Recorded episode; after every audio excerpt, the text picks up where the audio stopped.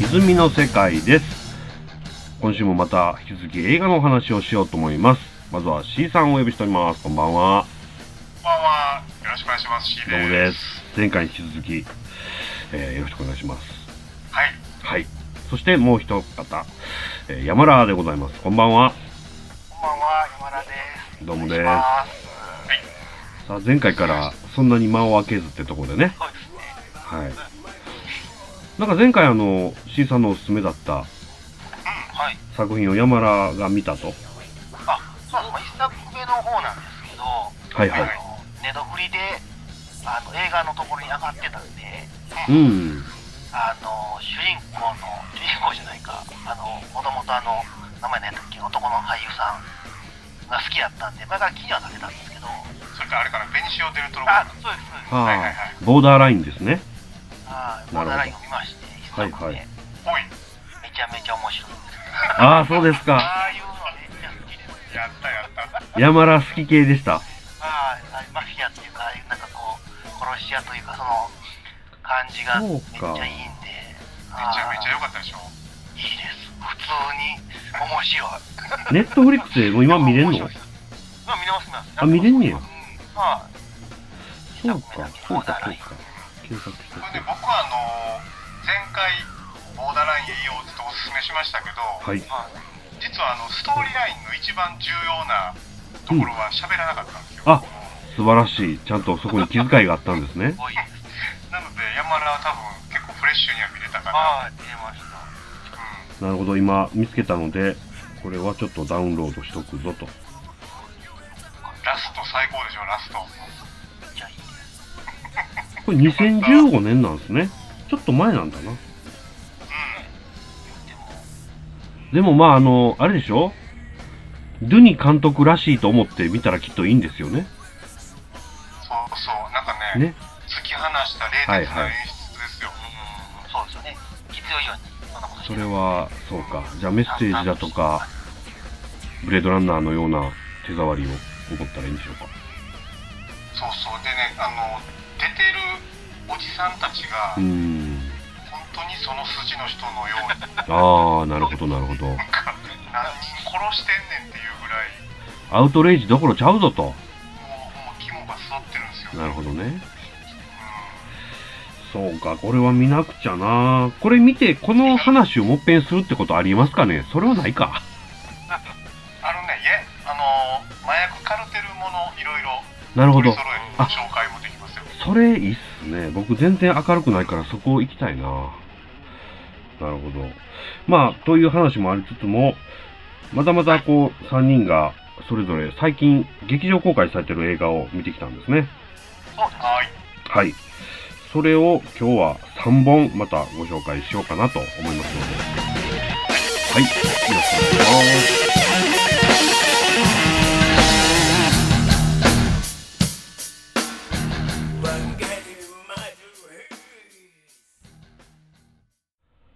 はい。で、あのー前回ちょっとね、予告をしていたわけですけども、そこで予告をしていったうちの一本、生きてるだけで愛はいはいはですね、はいあのー今回のお話から外そうかいなと思っています。あさらっとさらっとさらっとね、あのーまあ、どういう話かだけをさらっと言いますとね、はいこうこうがなんですよね邦画ですね。邦画でして、あのーえーとですね、僕、この映画を見に行こうと思った理由がですね、原作者が元谷由紀子さんっていう方で、あの、劇作家であり、小説家である方なんですが、この人のね、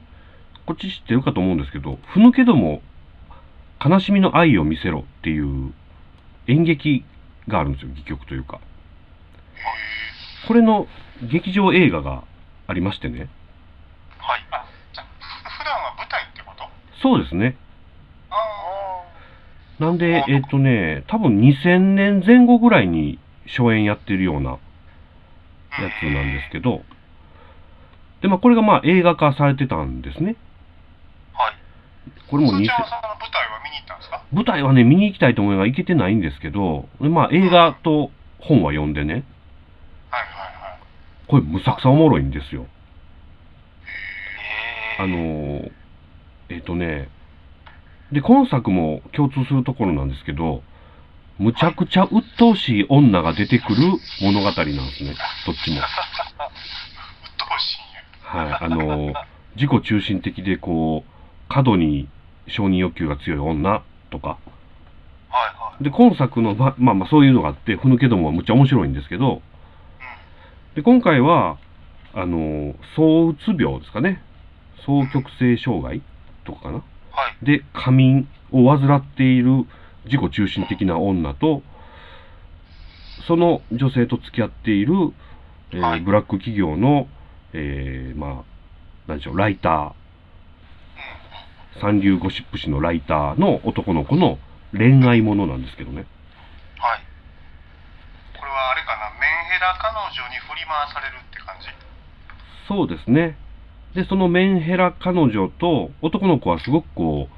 人との関わりをこうどうですかね閉じて受け入れながら自分を殺して生きているっていうような2人の対比を見せつつはい。この2人の関係はどうなっていくのかみたいな話ですね簡単に言うとでこれはねあの評価としては僕はとっても楽しめたんですはい。あのーえっ、とですね、期待してたもんが大体その通り出てきたって感じでしたね。このあ原作の。ーど、どんなこと期待してたんですか要はね、その、お、まあ、こういうと語弊があるのかな。女性の嫌な部分みたいなのをえぐく描く感じなんですよね。で、かつ、ちょっとおもろくみたいな。舞台映えしそうな、ちょっと笑かしにかかってるみたいなとこもあって。うんうんうん。でそういうものを期待していったらもうまんまそうでであとねえっ、とそのライターの役をですね、はいえー、須田君が演じてるんですよね須田ま将さ暉はいはいはい。今を今ときめく。をときめくですよね僕初めてこの人の演技見たんですけどこの人のね無気力な今風の若者がむちゃくちゃ良かったですねなんかぶっきらぼうな感じがそうですねこれはウケるわーってあの顔だけ写真で見てるとそう思ってなかったんですけどはい。動いて喋るとむちゃくちゃいいんやなというのをちょっと思いましたね。この映画ね、僕全然認識してなかったんですけど、はいはい。結構でかいとこでやってるんですかあいや僕見たとこはなんかちちっこいとこで確か見ましたよ。あの客層は若者若者ばっかりでしたね。っっていうか女性が多か ったですね。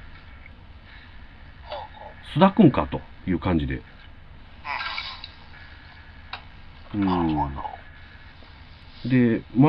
あ、うん、ほん本当に女性ばっかりな感じでしたよ印象は。ああなるほど間違ったかなと思うぐらい来る場所。じゃあこの主役主役の彼女がはい。趣里さん。めちゃめちゃそうね、はい趣里さんは、えっと、水谷豊さんと伊藤蘭さんのはい。子供またね、がランちゃんに似てるんですよ。ふとした表 情が。ランちゃんランちゃんまあ僕ちょっと世代じゃないんですけど、本当は。そうね僕らより上やんねそうですね。でこの女優さんも僕初めてこの作品で見たんですけど、むちゃくちゃ良かったですね。あの、なんでしょうね。突っ込んだ演技するというか、舞台女優っぽい感じでしたね。うん、これはめっちゃね、荒れ荒れるんですかめっちゃ荒れますね。うん全裸で街走ったりもしますね。で、まあ、オールヌードも披露してるんですけど、うんあの、なんていうか、思い切った感じでしたよ。へえドリャーみたいな。じゃあまあ若手のそうです俳優、ね。女優さんが僕体当たりで、って感じでしたね。で、この須田くんの元カノで、中リーサが出てくるんですよ。ええ安藤っていう役で、下の名前わかんないですけど、はいこの安藤っていう役ももう最悪でむっちゃ良かったですね。 キャラクター的に最悪で。うんまあメインキャストはほとんどそれぐらいなんですけどね周りの人はちょいちょい出てきつつも、うん、これはあの商品っていう感じではありましたけどはいなかなか良かったなと真実の愛とは何かみたいなあでもね何でしょうあの、体裁的にはそういう感じでもなかったですけどね。今の若者ってこんなことですよぐらいの感じで、当人たちは結構こう転げ回ってるというか、必死なんですねっていう。これ僕普段見ないタイ プのああ、やつそうですか。うで、映画の体裁もね、あんまり音楽もかからず、いわゆるオフシアターというかなんていうか、あの、単管系のものっぽい雰囲気でしたね、全体的に。んうんうんこれってネタバレでいくと、はい。一応ハッピーエンドにはたどり着くんですかえー、っとですね、まあそうですね、そこもちょっと観客に投げてますけど、うん一応ハッピーエンド風で終わっていきますね。なるほどまああの、この須田君演じる、あの、綱木っていうやつなんですけど、これずっと彼女からも、あの、綱木って名字で呼ばれ続けるんですが、この綱木が最終的にこのえー安子っていうこの趣里さん演じる安子という恋人に自分が思ってたことを吐露してお互いの気持ちが一瞬ではあるが通じるみたいな終わり方です。まあでもメンヘラの彼女っ てさはい。あの一時打ち解けて和解してもうん。終わらないですよね、そうなんですそうなんです。なんかね、この綱木くんがその人とのコミュニケーションをこういなしていくのをそれが一番腹が立つって言ってむっちゃ詰め寄るんですよ。私と同じ熱量で向かってこなくちゃ私は嫌なんだよみたいな、重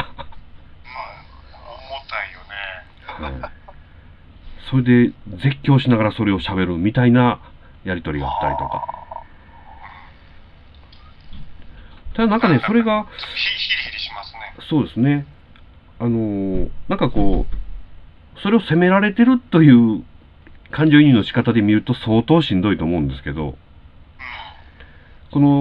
趣里さん演じる安子側の視点でいくと、むっちゃ気持ちいいんですよね。女の人ってそういうのを求めてるんですかねどうなんでむすき出しのかね状態って結構、まあ、描き方としても、この、えー安子っていう役柄は、あのかなり変わった人っていう描かれ方をしてますけどね、あ作中でも。いやなんか僕が興味あるのは、はい。まあ、こういう世界は実際にあるじゃないですかうん。でそのお話をなぜあの40過ぎた落ち着いたつーちゃんがはい。わざわざ見に行くのかなっていうでもこれ、だからね、一重にその、ふぬけどもが良かったとこだけやったんですけどね。 あなるほどその元前の作品前のやですかつ、もう10年ぐらい前ですかね。その時はね、あの、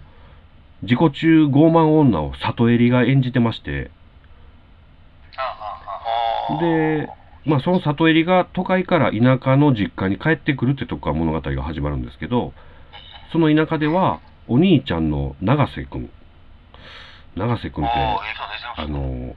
TOKIO じゃない方の永瀬くんね。はいで、妹が、ちょっと僕、その映画でしか見てない女優さんでしたけど、若い子がいて、その永瀬くんの嫁が長作ひろみと。えっていうところに帰ってきて、この里襟がむちゃくちゃにかき回すっていう映画なんですよ。ー、えねまあ迷惑っちゃ迷惑ですよねはいで、それもね、一見こう里襟の自己中的なのが鬱陶しいと思いつつも、あの、すべてを事なかれ主義で行こうとする長作の方が実は怖いみたいな裏っ側がー、ちょっとあったりとか。はいはいはいはいそういう話なんですけどね。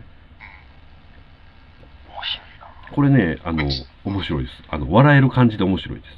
実際やったら地獄ですけど最悪ですよね。何帰ってきてんねんなかなかね、キャラクター造形もやっぱり舞台映えしそうな感じですね。ちょっと極あ端あで。なるほどはい。はい。というのが、あの、思った以上に今、いっぱい喋っちゃってますけど。というのが、まあ、一人で見てきたやつでしたね。はいなるほど、はいいろいろ見てますねちょっとね、今年は見るぞと決めてたもんで。はい。ああおすすめえっとね、いやー、あーこれね、いや、おすすめしたいのであれば、ふぬけども悲しみの愛を見せるの方なんですよね。ああそれ見て面白かったら、こっちもぜひぜひって感じでしたけど。了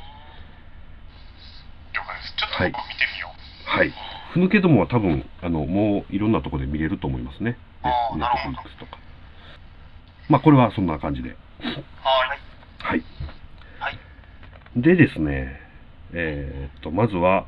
僕と山田が見たんですね。はい、えー、邦画、来るでございます。はい、これ見ました。中島哲也監督の、えー、まあ、恐怖もんですかね。ホラー映画とホいうか、ラー映画ホラー映画ですまね。あですねを見てまいりましたと。どんな話なんですかこれ、山田喋ってみましょうか。 えー、僕言いましょうか。あのね、最初ね、なんかこう、あれなんですよ。突然物語の途中から始まるんですよね。映画でよくあるあ。ーこ、はいう時間はいはをちょっとは先取りして、これから見るであろうストーリーを先に見せるみたいな。でそこではなんか妻夫木くんがですね、一人で携帯電話で喋りながら、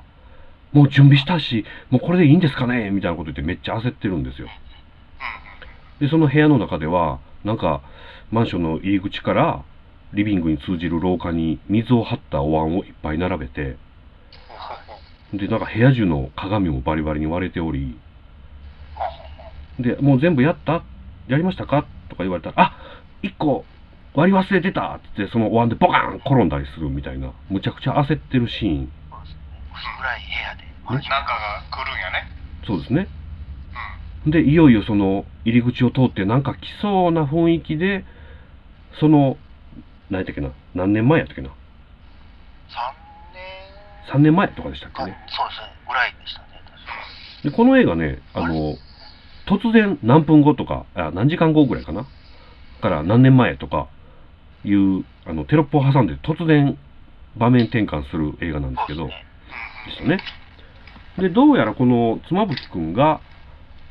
嫁さんを田舎のなんか大家族系の実家に連れて帰るシーンから始まるんですよねはい、でこの妻夫木君が、あのー嫁さんになる人をいわゆる何て言うんでしょう大家族系のところに連れて帰ってそれもなんかの法人時か法な事かな、そう法事ですね。おかなばあちゃんが亡くなられたんですかね。ですかねあそうだそうだあでその法人時にこれから嫁になる人予定の人ですみたいな感じで連れていくとあ、そうですね。親族いっぱい子供が言ってるそうですね大宴会。大宴会もう新鮮あのーサマーウォーズみたいな二十人ぐらいなんかもう集まっててみたいな。でそっからですねはいそうそう。そっから、まあ、ざーっと言っちゃいますと、ん多分ね、に20分ぐらい、この2人が結婚して、子供が生まれるまでの話を見せられるんですよ。幸せそうで、薄っぺらい感じの。でも多分や、山田もですね、僕も見ながら、ペラッペラやなっていうのをこう感じさせられてるのは思ってるわけなんですね。あーそれはつまつまびっくんがペラペラなのペラペラなんです。うんでどうやらなんかそれもちっちゃいカットで周りの人々は妻夫木くん妻夫木くんがペラッペラであることを分かってるんですよそうですね。ちょっと嫌こと言うたりとかはい外陰口的な感じ。外面がええってことそういうことですそういうことです外面だばっかり。うんうんうんなんかリア充っぽい感じというかああなでるほどねフェイスブックのフォロワー多そうみたいなそうですそうですああまさにま さにインスタ映えばっかり考えてるみたいな。そうですそうですでなんか一見幸せそうな感じの家族がに何かこう不思議なことが起こり始めるとでまあざーっと言っちゃいますとそれがその田舎で伝わっていた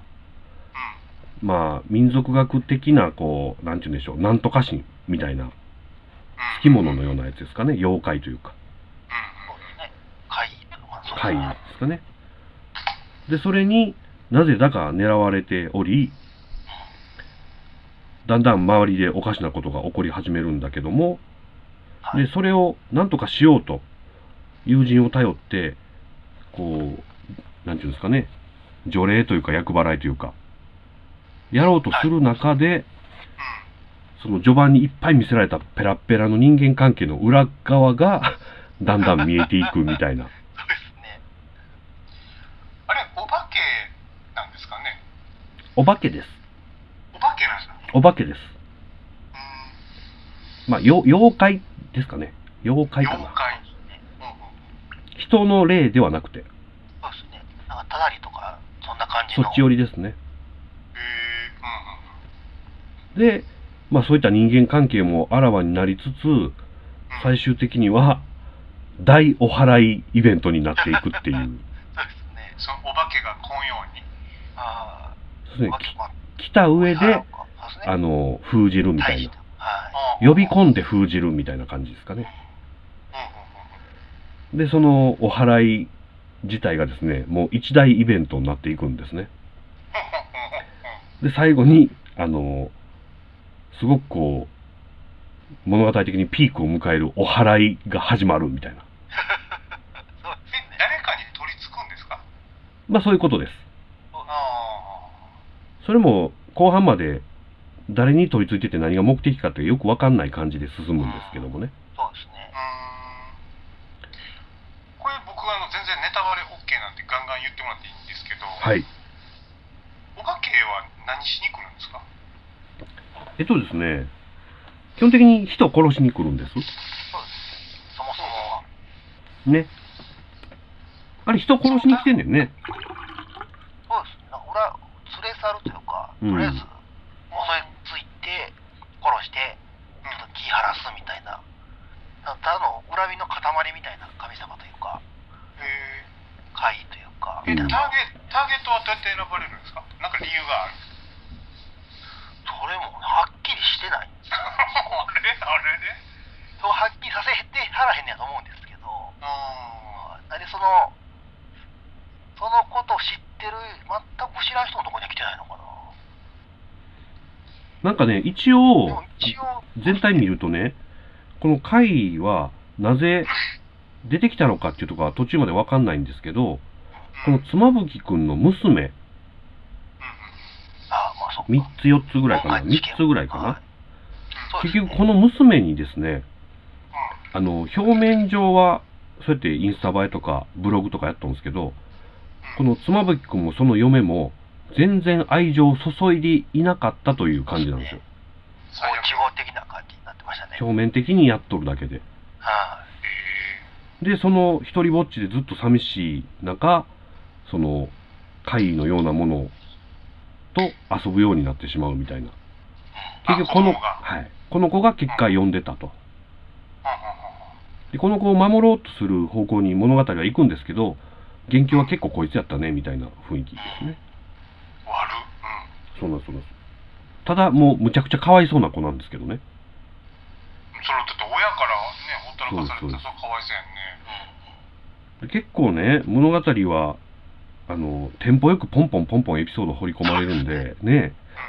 このお母さんもね最初はそのペラペラの妻夫木君に付き合わされて妊娠してんのにホームパーティーさせられてむっちゃしんどいとかそうですね実家もう生まれるねはい実家連れて行かれてもなんか「手伝ってきなよ」とか言ってめっちゃ軽く言われてあの古いね飲酒のある人たちの中にポンと掘り込まれてほったらかしほでったらかしいみたいな。で見えるんだけどうんうん実はこの嫁もなかなかしたたかな女でとかうんねこれでもなんやろまあなんちゃってイクメンっていうかあまさにまさにそうですそうですそその辺ちょっと男は耳痛いそうですそうですこれねそうですね疲れるとなかなか痛烈な感じではあるんですよねそうですねうんでこれなんかあの山田とも言ってたんですけどうんあここれはいいなと思ったとこはですね基本的に出てくるやつ全員クズなんですよあの誰かに寄り添えない感じではいあのでもそれがなんていうかリアルというかそうですじゃあその来るやつは、はい観客的に見るとはいもう来てめっちゃめちゃしてまえという気持ちにはなるんですかあーところがまあそのあれなんですよね途中からねうん松たか子演じるこの霊媒師が出てくるんですよ最初はその松たか子の妹っていううんうんうんあのメンヘラキャバ嬢みたいなやつが出てくるんですけどそうですね小。松菜奈ちゃんねはいあの子が小松菜奈やったんそうですよこれね僕も見てる時きなかなか印象違って気づかなかったけどああ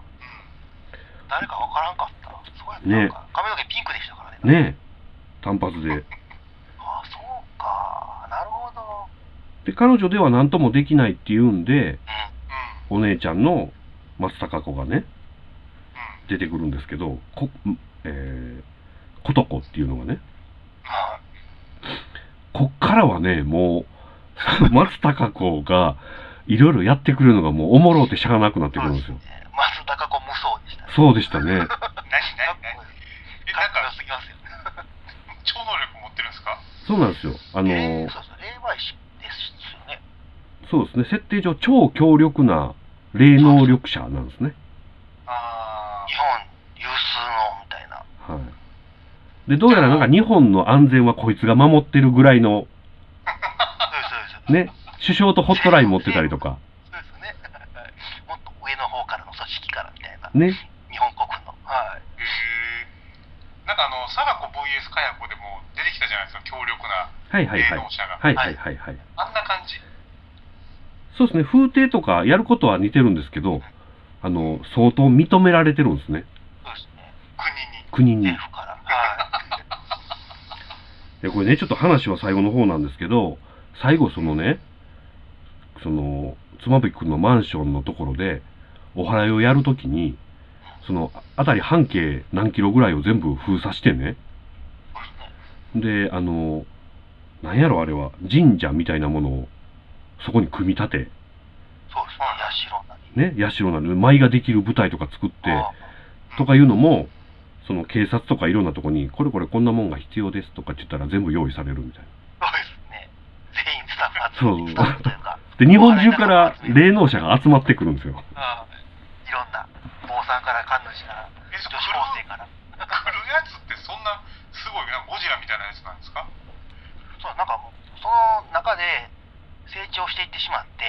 恨みが。うんうんうん今日、なんかこう、かなりその、単人一人一人とかじゃなくて、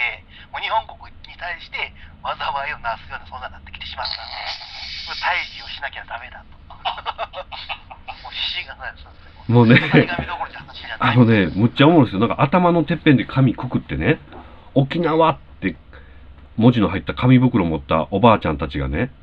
ユタのおばあちゃん。いっぱい、なんか、ことこちゃんのに呼ばれたからしゃあない行くしかないわみたいなこと言いながらね、あそのおばちゃんたちはめタクシーでめっちゃ楽しそうに話してるんですけど突然なんかあのあれ何かなトラックかなんかに車ごとぐしゃぐしゃにされてあああで死んだと思ったら別の新幹線でそこに向かってた別の神主たちが「あこれ今回やばいな」とか言って「ちょっとここっちは品川で降りるからそっちはそっちこう行って」みたいなことをリアルタイムにこう分かってたりすあるんですもうサイキッカーが日本全国かそうらですそうです集結してそうですそうです一人でもたどり着けるかな言うて別れていくまあ一人でもたどり着けたらええ方やろとか言って、じゃとか言って別れるみたいな。そう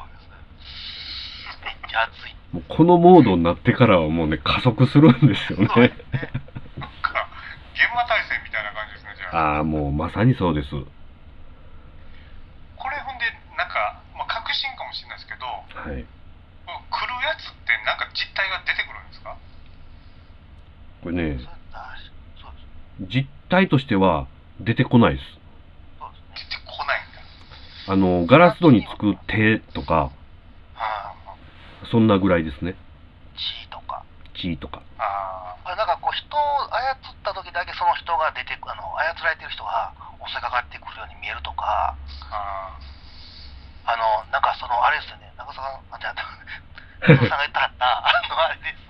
一途的な感じでーうん死ぬ人は全員自分がいっちゃん怖いというかトラウマになる存在に殺されるみたいな感じなんですよねそれ、イットフォローズですよね、だから。あうん。イットでもあるね。そうですねだからこの妻夫木の嫁は毒親に育てられてるんですよね幼い頃シングルマザーの。はいで、まあ、この嫁も殺されちゃうんですけどええ子供を守って殺されるんですがその時も襲ってくるのはその毒親なんですよねえもうこのシーンがねむちゃくちゃいいんですけどね僕一番怖かった。僕一番怖かったです。ドキッとしました。ーなんかちっちゃいなやつ、最後まですかされると、僕、ちょっとそこ、減点対象かあな。あなるほどああ、なるほど。でもね例えばそのおびただしい量の血液とかねうんうんうん。ちゃんとこうなんでしょうね豪華な演出はたっぷり待ってるんですよすすごいやつっていうのは分かる。うんそうそうなんですそうなんですうん。見せへんけどあのいろんなことそうをですね。あのなかなか大行にやってくれるんですねああ。派手、派手でしたね。はい周辺がすごい盛り上がっていくんだ。そうですそうですそうそうそうで出てくるそのクズたちのトラウマとか過去のその心の傷が全部断片的に描かれて全てそれがこの来る何かによって目の前にもう一遍差し出されるみたいな厳しい話だね。そうですそうです実際きついテーマいっぱい扱ってるんですよねうその毒親とか中絶とそうかですね不倫とかねああ、そうです、そうです。ん。まあでも人間ね、生きてりゃそういうとこも多少あはあるから、うん全員が殺される対象にはなりますよねあ、。そうですね。でまあこれあのネタバレっちゃネタバレなんですけどああの全員死んで終わり系じゃないんですようんうんそこはいい終わり方やったなとこれも山田と言ってたんですけどねあ、そうですね。来るもんは帰るんですか、どっかに。そこもふんわりなんですけどでもまああの演出的にはやっつけた感はあるんですね多分やっつけたんです多分あやっつけてる。多分あああ、で松たか子が生き残れたかどうかぐらいの感じそうでですすね。ね他の人はほぼ全滅してましたけど。そうですねいやー、難しいな。だからその子供に来てんねやったら、はいまあ、子供はみんなで守らなあかんから、そうですね守ろうと身を挺するものは全滅するじゃないですか。うんはい。でも子供一人だけ死んでりゃみんな周りを死なんかったっていう状況なんですかね。まあ多分そうなんでしょうね子供が連れて行かれたらうん。そうで一すね。旦はそこで落ち着いてたであろうみたいなだうからそこもなんかこうねその劇中のキャラクターたちがこう試されているような形になっていくんですよねん。うん。どうどう判断するのかとかはい。どう行動するのかは怖い。ああ、どうでした山田はそう、先ほど言ってました。ドキッとするような怖さは、うんあの、ある、今、1個か2個ぐらいあるんですけど、いここは、あの、オカルトとしてね、だからホラーというよりはオカルトとして面白かったですはいね。はいはいお祓いとか、なんかそういう神様がいるとか、呪われて死ぬとかですね。いや、なかなかそうですよね。心霊写真とかそういう映像を見てる感じの、ものすごく出来のいいやつ見たって感じですうね。ん。恐そう怖僕映像ねとか、もう見てる間僕、ニヤニヤが止められなかったですずっねと。ずっと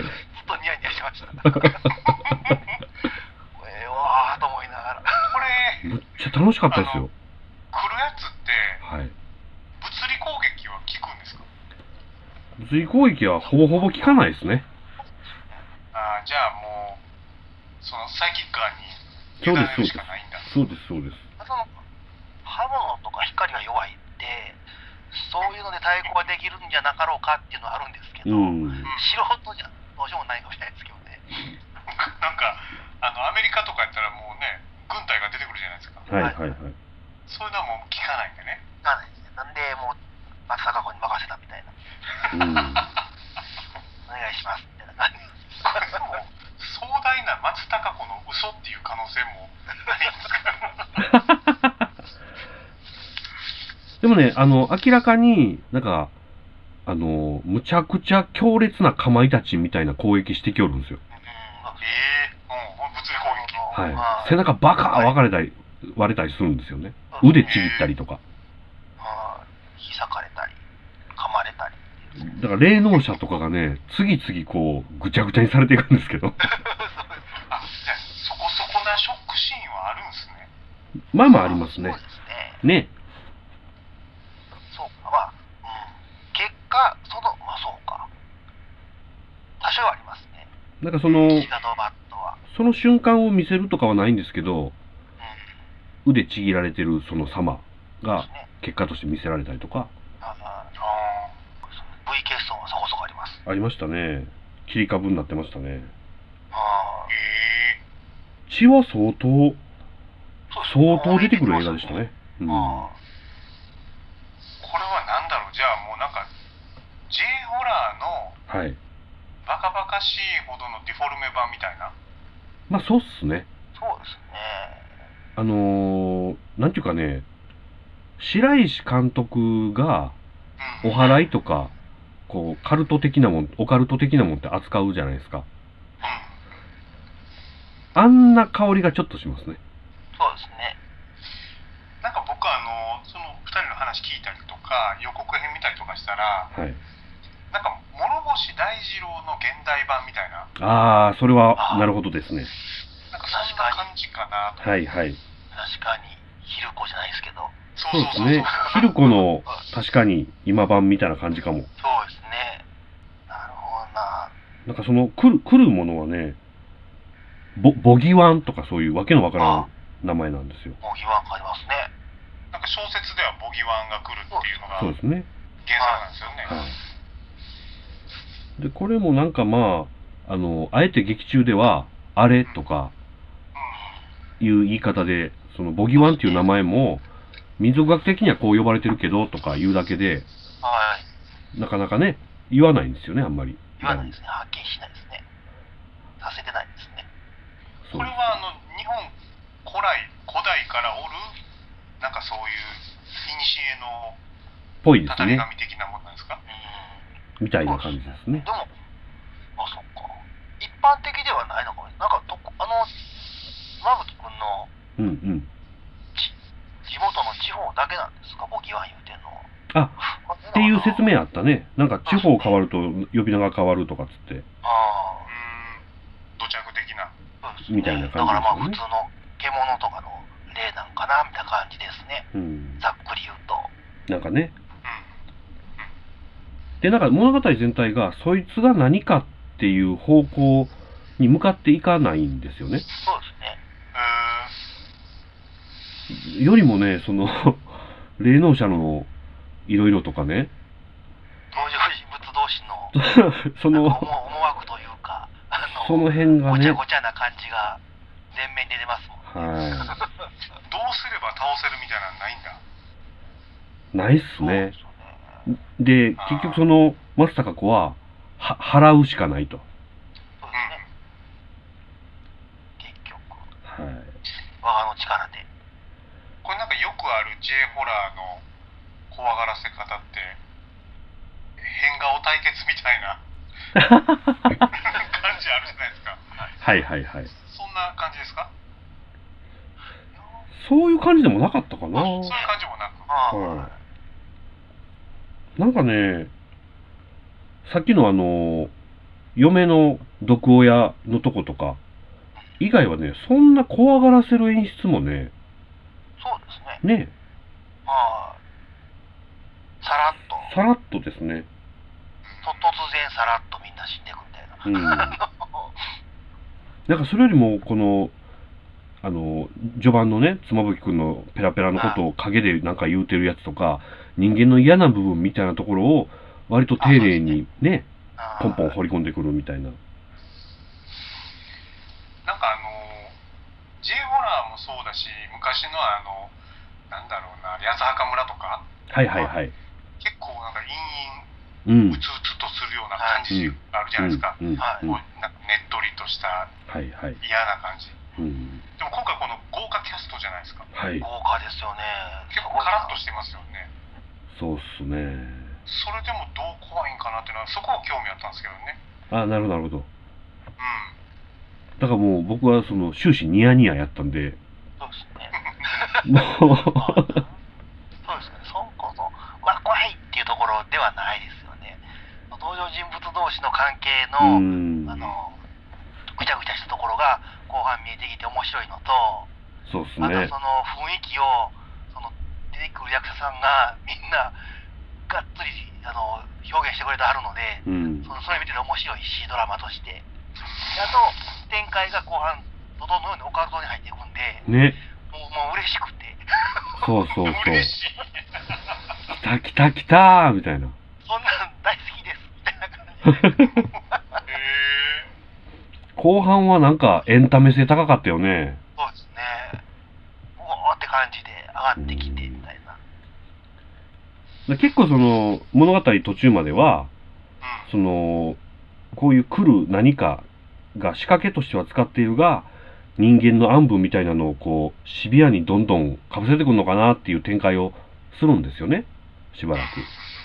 で、最後までこっち行くかなと思ったら、途中でそっちのエンタメにグーンって振り切るんで、そうでんですなんか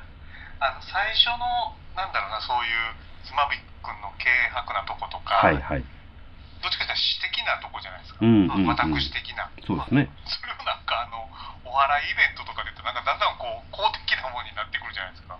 そうなんですそうなんですよね。で全然関係ない人からしたら何のこっちゃですよねそうなんでそうなすんですよ。でね、あの、思いっきりネタバレなんですけど、うん妻夫木くんは中盤で死ぬんですよ。あれ主人公やのにと思ってたら、みたいな。はいあってでそ、の来るやつにやられるそういうことです。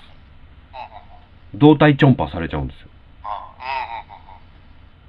うんうんうんうあの、ん懐かしのスイートホームみたいな状態になる のそうですねうんうんうんうで。んで、あっけに取られるんですよ、一瞬。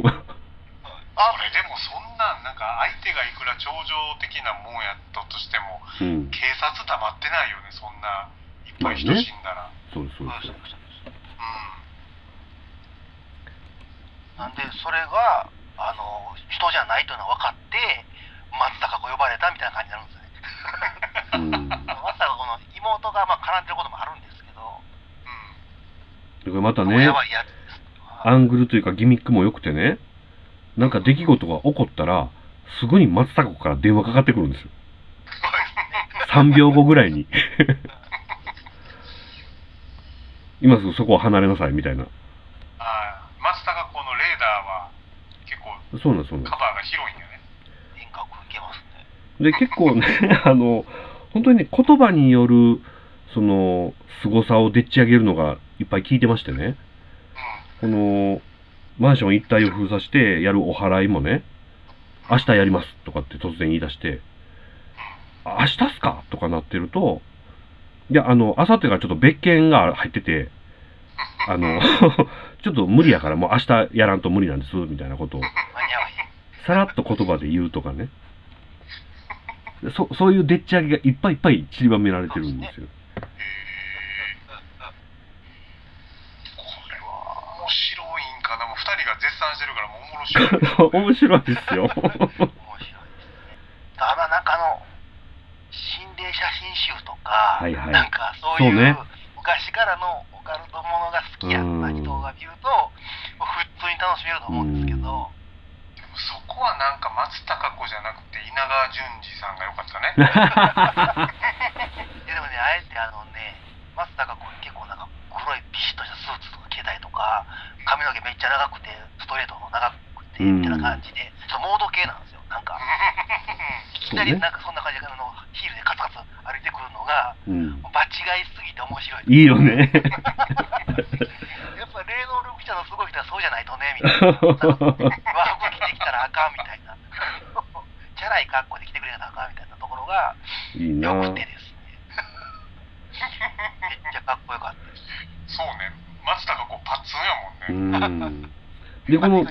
劇中の会話によるとね、この松たか子演じる、えー、琴子はあの払いのためやったら何でも利用するやつなんですってだからあのいろんな宗教の霊能力者たちが一堂に集められるん ですよあの宗教とか前関の係公ない園に集められてそうなんだなんか曼荼羅みたいになんか廃棄されてるんですよそのねあの密教も神道も仏教も関係なし全部呼ぶみたいなはいえあの真巫ん女みた中いな人とか真ん中には女の子がいるんですか女の子はマンションの中にいましたね確かそうですへねあのそこに呼び込もうとしてたん でーうんうんで呼び込んで封印せなあかんからっていうんであのなんかまあ劇中のセリフによるとあのそういう者たちはうやうやしく迎え入れないとあか神なので一応はいだからちゃんと礼儀正しくやらないとダメだからおかしなことはすんなみたいなことを言うんですようでその舞を踊るね巫女たちも呼ばれてて10代の女の子たちなんですけどそうですねでこの女の子ってまあ高校生なんですねんでバイトやねそうですねであでもちゃんと霊能力っぽいんですよどうやらああなるほどなるほどなんですけどその準備してるところを みんなで自撮りでイエーイとか写真撮ったりしてねなんでこんな子いんねやろと思いながら見やったみたいな、でも実際その払いが始まるとそのなんか人が変わったようにねそうですね見込まいをしましたねで「来る」とか言うたりしてこう「あこいつも霊能力者やったんや」みたい なね熱いあの辺楽しかったなぁいい話ですねじゃあこれあれかだからやっぱり日本人のツボをついてくる感じだよねあーそうでしょうねうんうそう思いますそう思います土着の感じと今の日うん本のなんかこう多分中島哲也もししゃらくせえと思ってるようなことをちょいちょいこうディスりながらなんかそこまでなんやろなクズなとこを並べて、はい、でそういうそのなんだろうなスーパーパワーみたいなやつがうん、やってくるんやったらもう全部をなぎ倒しといてほしいですけどねあそれで留飲下げるみあはたいはいいな、はいはい、まあ、一応ねそれぞれのクズたちのあのー決着はちゃんとそれぞれついていくんですけどねでもそんな胴体ちぎられるほど悪いことしてないと思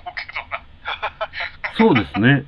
そこは本当にあのその時もそう思いましたこいつここまで悪ないよなみたいなあーまあもうたたりってそんなもんですからって 触れ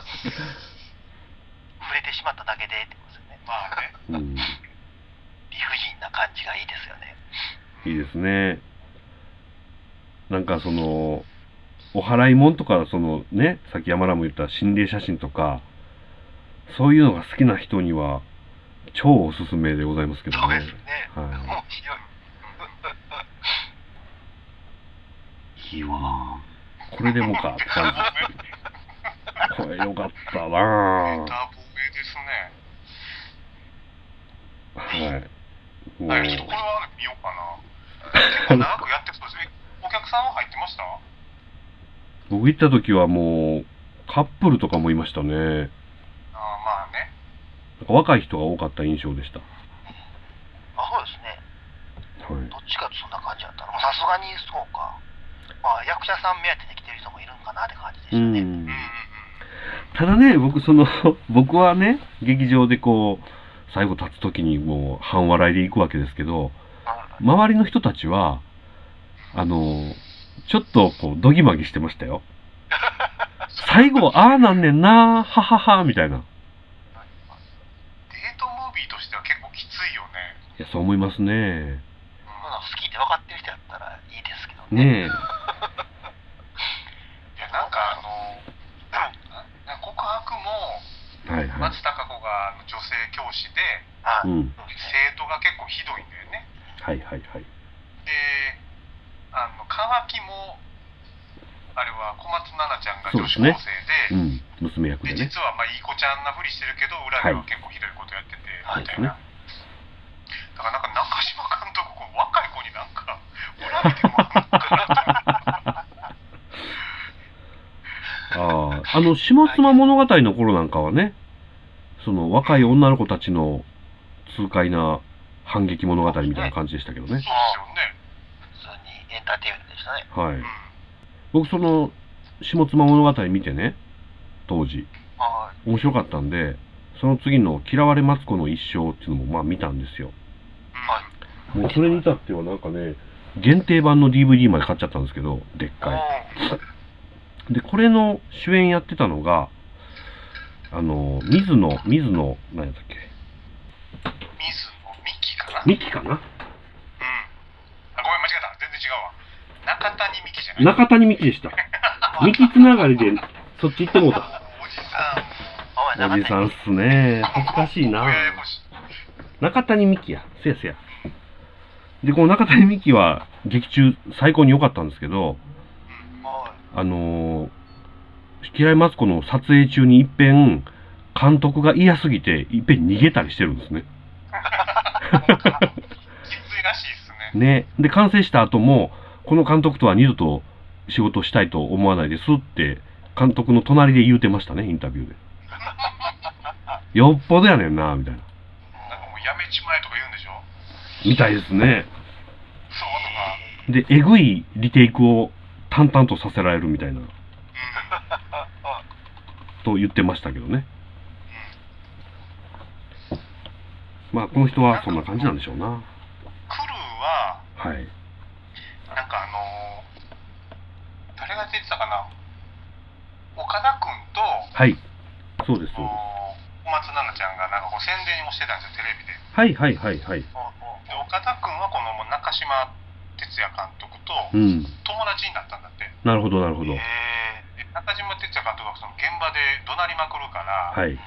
もう現場がものすごい空気になるじゃないですうか、んー、ははでガーって中島哲也監督が怒鳴ったら横からいあの岡田君がうんちょてっちゃんそれや言い過ぎやて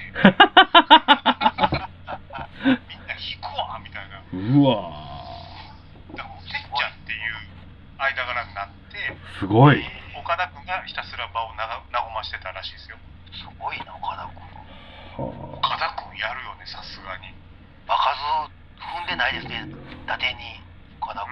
いん君。やでねやっぱりこね主演をどんどうんねこなしてるしんこの岡田君はねむちゃくちゃ良かったですねこの映画の中で良かったです良ねかったよね最初、岡田君って分かんなかったですもん。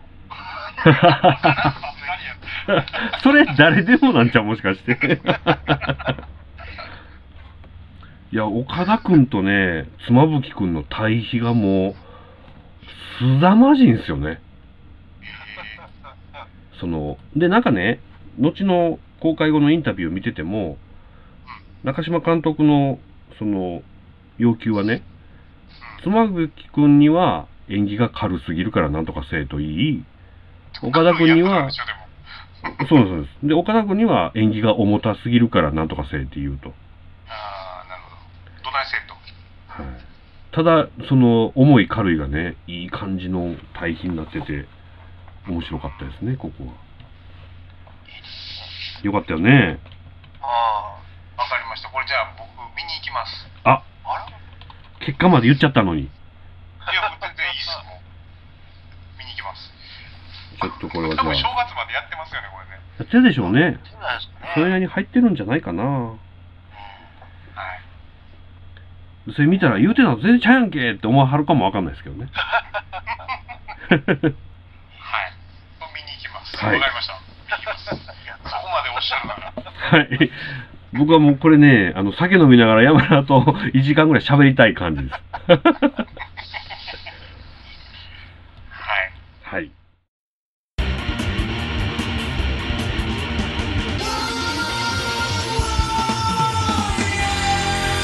非常になっちゃかい。